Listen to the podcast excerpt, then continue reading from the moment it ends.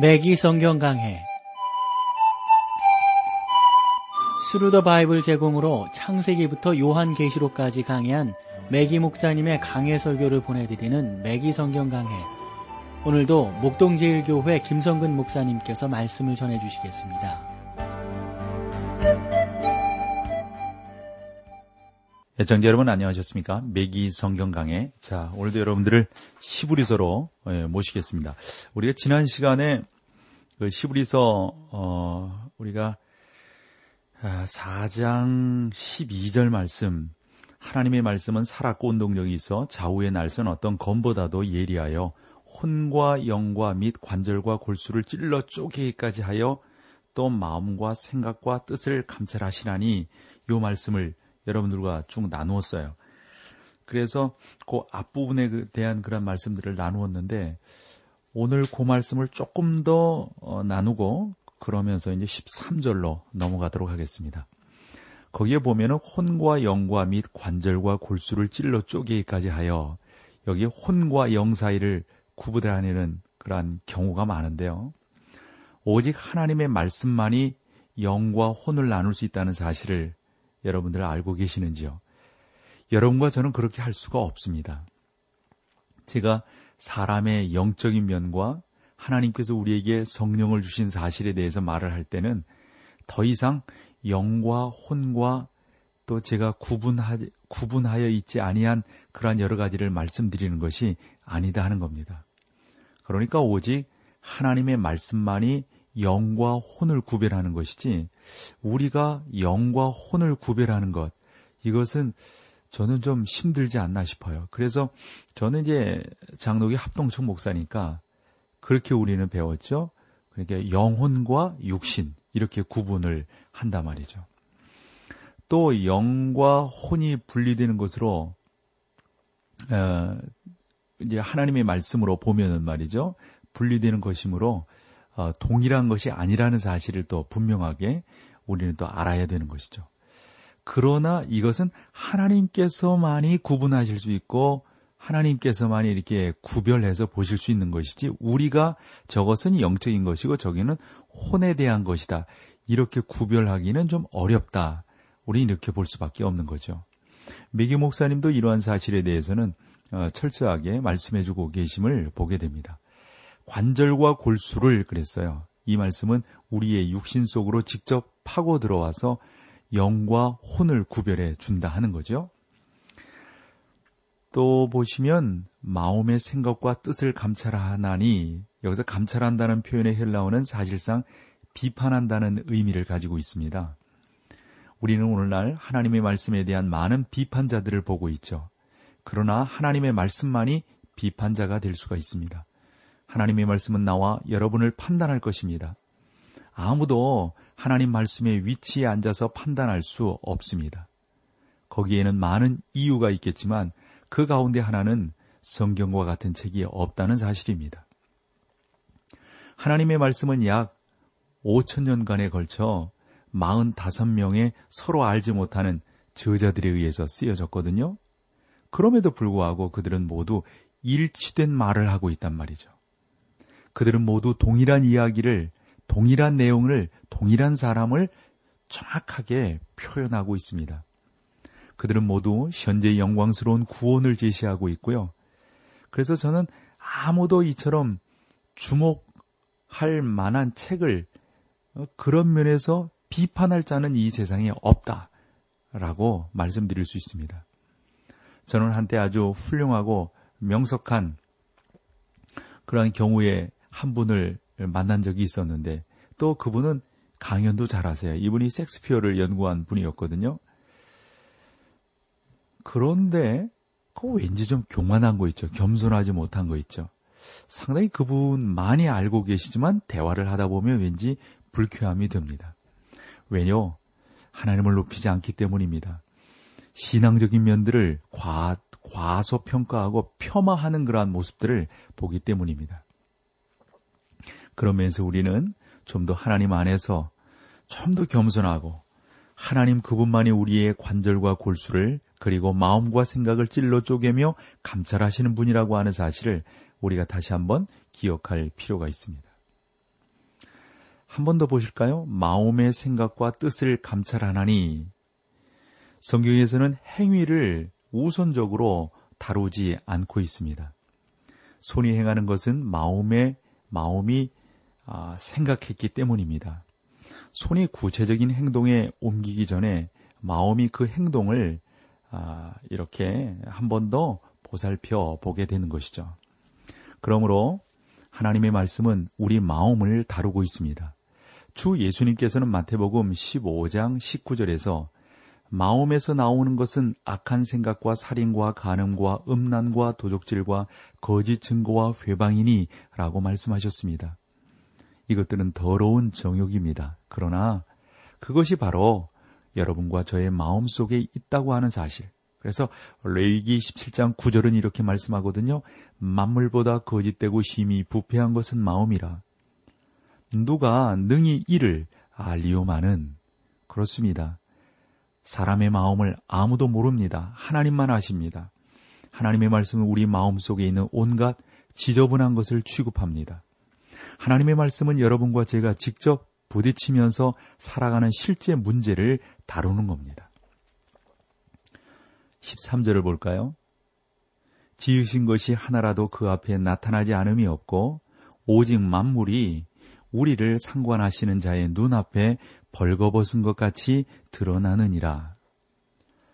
우리는 하나님으로부터 아무것도 숨길 수 없습니다. 저는 어, 이 그리스도인들, 특별히 그 아직 영적인 경험이 적은 그러한 그리스도인들을 이렇게 보면서, 교회에서도 우리 젊은이들을 이렇게 보면서 하나님께서 어, 제 생명의 모든 것을 다 어, 아뢰지는 않겠다는 그러한 아, 내용으로 이 젊은이들과 함께 대화를 해보면 오직 하나님 그분만이 우리의 삶을 감찰하시고 그분만이 우리를 온전케 하시고 우리가 그분 앞에는 마치 벌거벗은 자와 같이 드러날 수밖에 없다라고 말씀을 드리면, 그런 부분들이 아직 우리 젊은이들은 경험들이 적으니까 그런 면에서 정말 그 하나님의 말씀이 그러한가, 그분 앞에 우리는 벌거벗은 자와 같은가라고 약간 갸우뚱하는 경우를 보게 됩니다. 여러분, 하나님만이 우리를 온전케 하시고요. 그분만이 우리를 뭐 뭐 뭐 이 세상에 그와 같은 엑스레이는 없을 거예요. 네? 정확하게 정확하게 안단 말이죠. 사랑하는 성도 여러분, 여러분의 모든 생활은 하나님 앞에 적나라하게 드러납니다. 요즘 뭐 옷을 입고 있어도 그 속을 다 이렇게 촬영할 수 있다면서요. 사람들은 우리가 모든 것을 하나님께 고백해야 할 필요가 아, 있겠는가라고 이렇게 질문하는데, 여러분, 뭐 고백해서 안 될 게 뭐가 있어요? 이유가 있을까요? 여러분이 고백하지 않더라도 하나님은 이미 다 알고 계십니다. 사 장 십사 절 말씀을 가볼까요?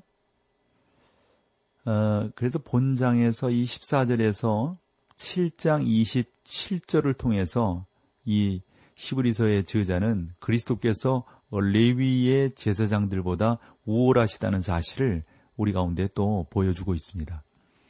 이러한 사실은 특히 히브리, 그 당시 이스라엘 성도들에게 있어서 아주 중요한 의미를 갖는 것이죠.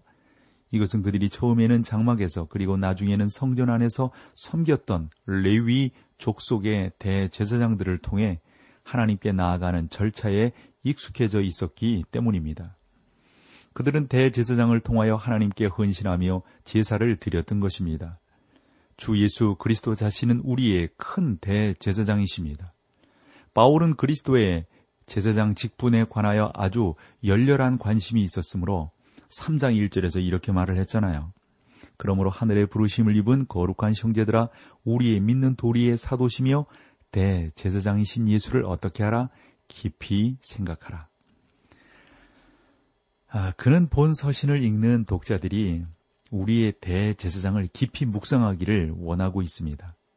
이것은 본서의 나머지 부분에서 다루게 될 주제가 될 겁니다. 그래서 이 사 장 십사 절에서 칠 장 이십팔 절까지의 말씀을 통해서 본 히브리서의 저자는 예수 그리스도는 레위 제사장보다 우월하다고 하는 사실, 당시 제사장은 이스라엘 백성들에게 있어서는 대단한 존재이거든요. 그보다 훨씬 더 우월하다고 하는 것을 본문에서 우리 가운데 가르쳐 주고 있습니다.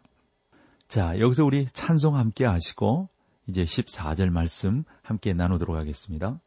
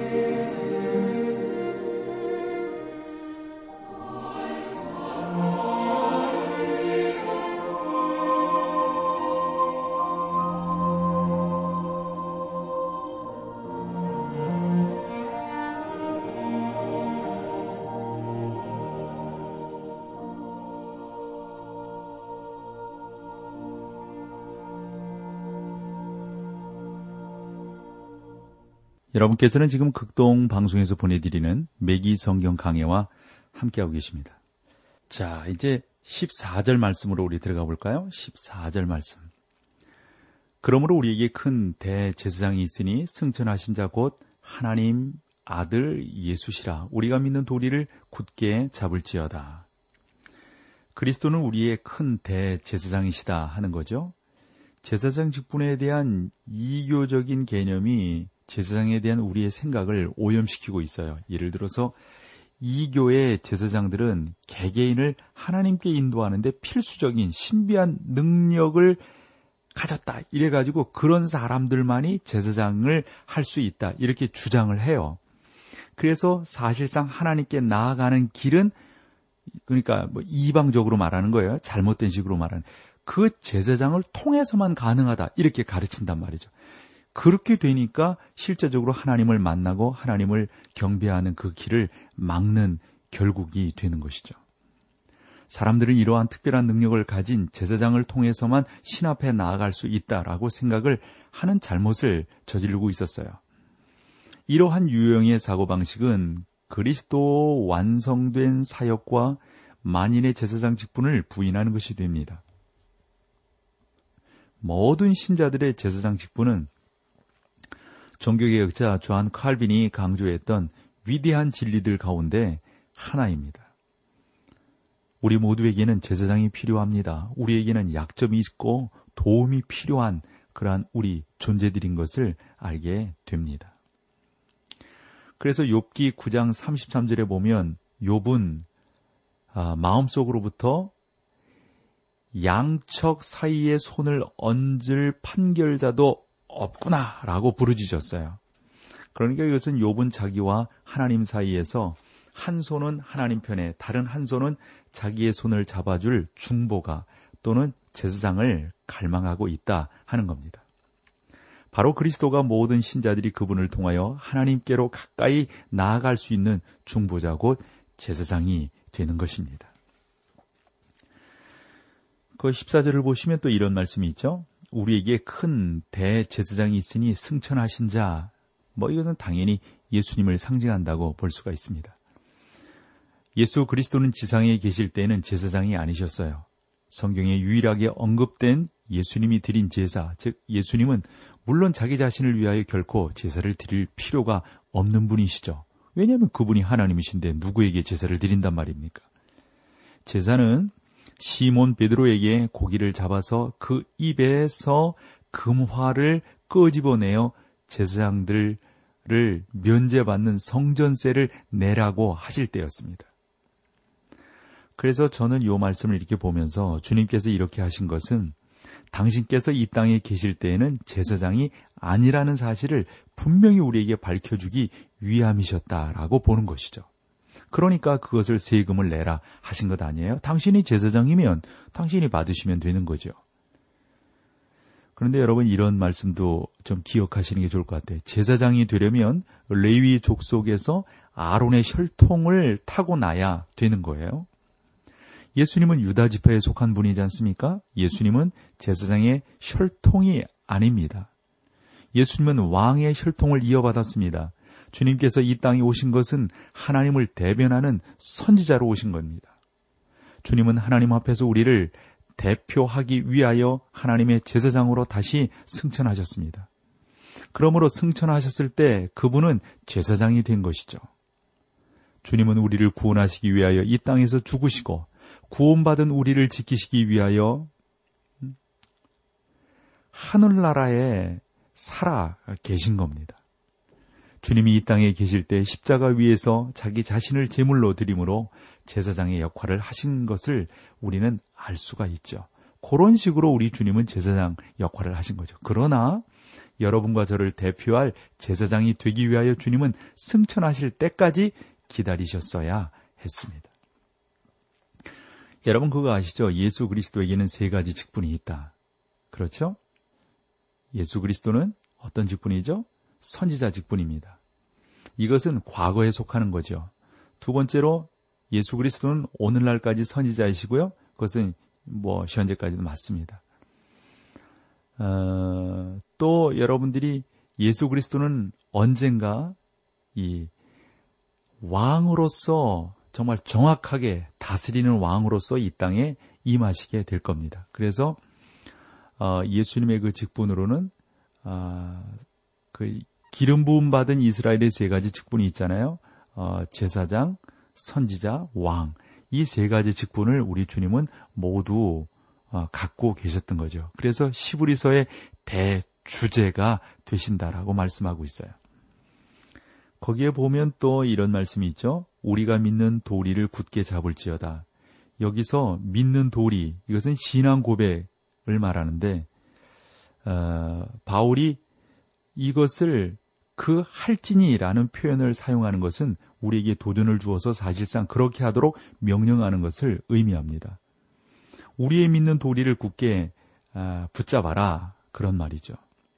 바울이 우리의 구원을 굳게 잡을지어다라고 말하고 있지 않다는 사실에 우리는 또한 이 본문을 보면서 유의해야 합니다. 바울은 우리의 구원에 관하여 말하지 않고 우리의 간증 곧 이 땅 위에서 어떤 이 땅에 우리가 살아가면서 증거하게 될 그런 내 삶에 대해서 바울은 지금 말하고 있는 거죠. 바울은 그리스도를 위하여 우리의 삶에 대해서 말하고 있는 겁니다. 예수님께서는 우리를 구원하시기 위하여 이 땅에 오셔서 죽으셨어요. 그리고 지금은 하늘 위에서 하나님 보좌 우편에서 중보자로서 왕으로서 존재하고 계시는 거죠.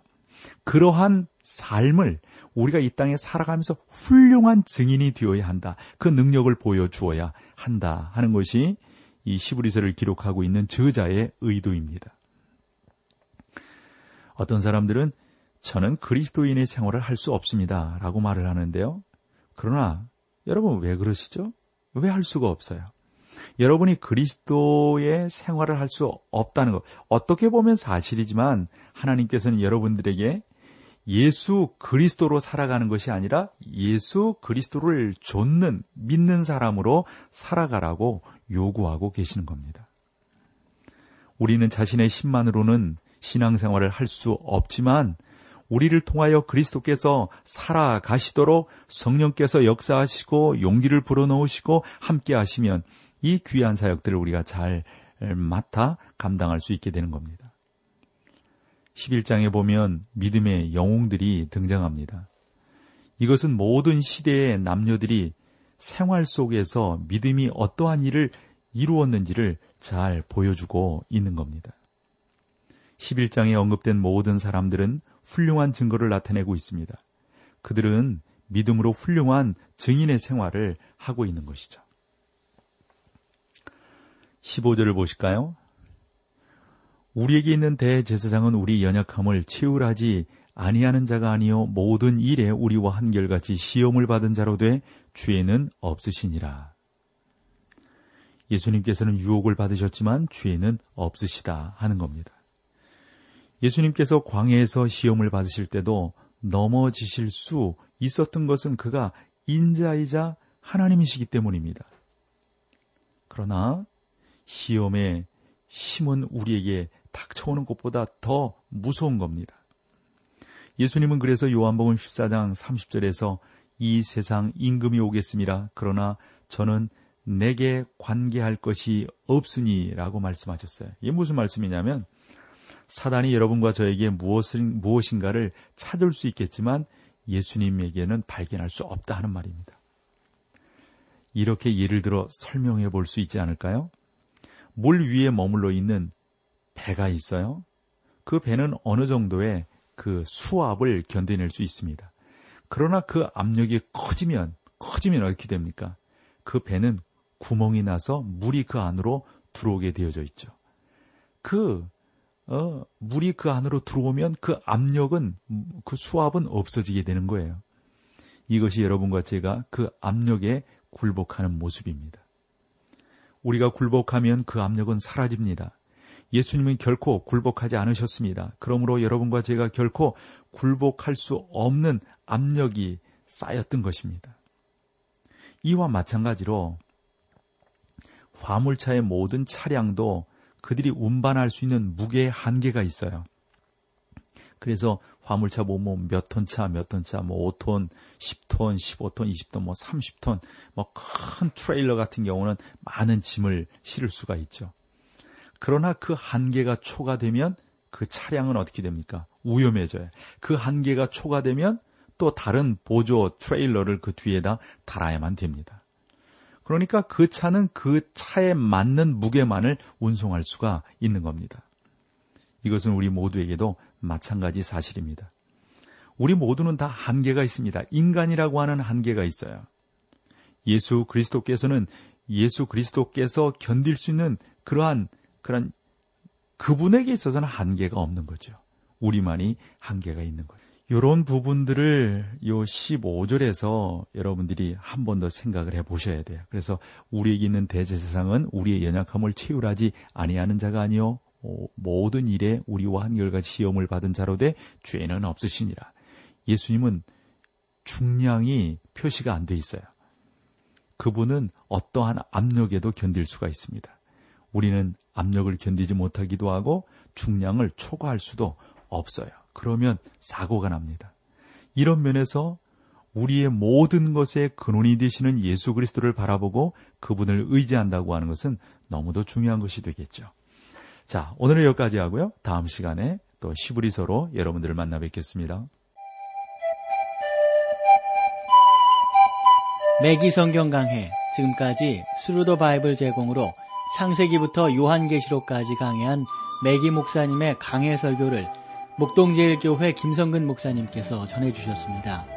이 시간 방송 들으시고 청취 소감을 보내주신 분께는 나침반 출판사에서 신앙서적을 보내드립니다. 청취 소감을 남겨주실 분들은 극동방송 홈페이지에 매기 성경강회로 들어오셔서 사연을 남겨주시거나 문자로 참여하실 분들은 한 통에 오십 원의 유료 문자 샵 천육십구, 샵 천육십구 번으로 보내주시기 바랍니다. 매기 성경강회 오늘 순서를 마칩니다.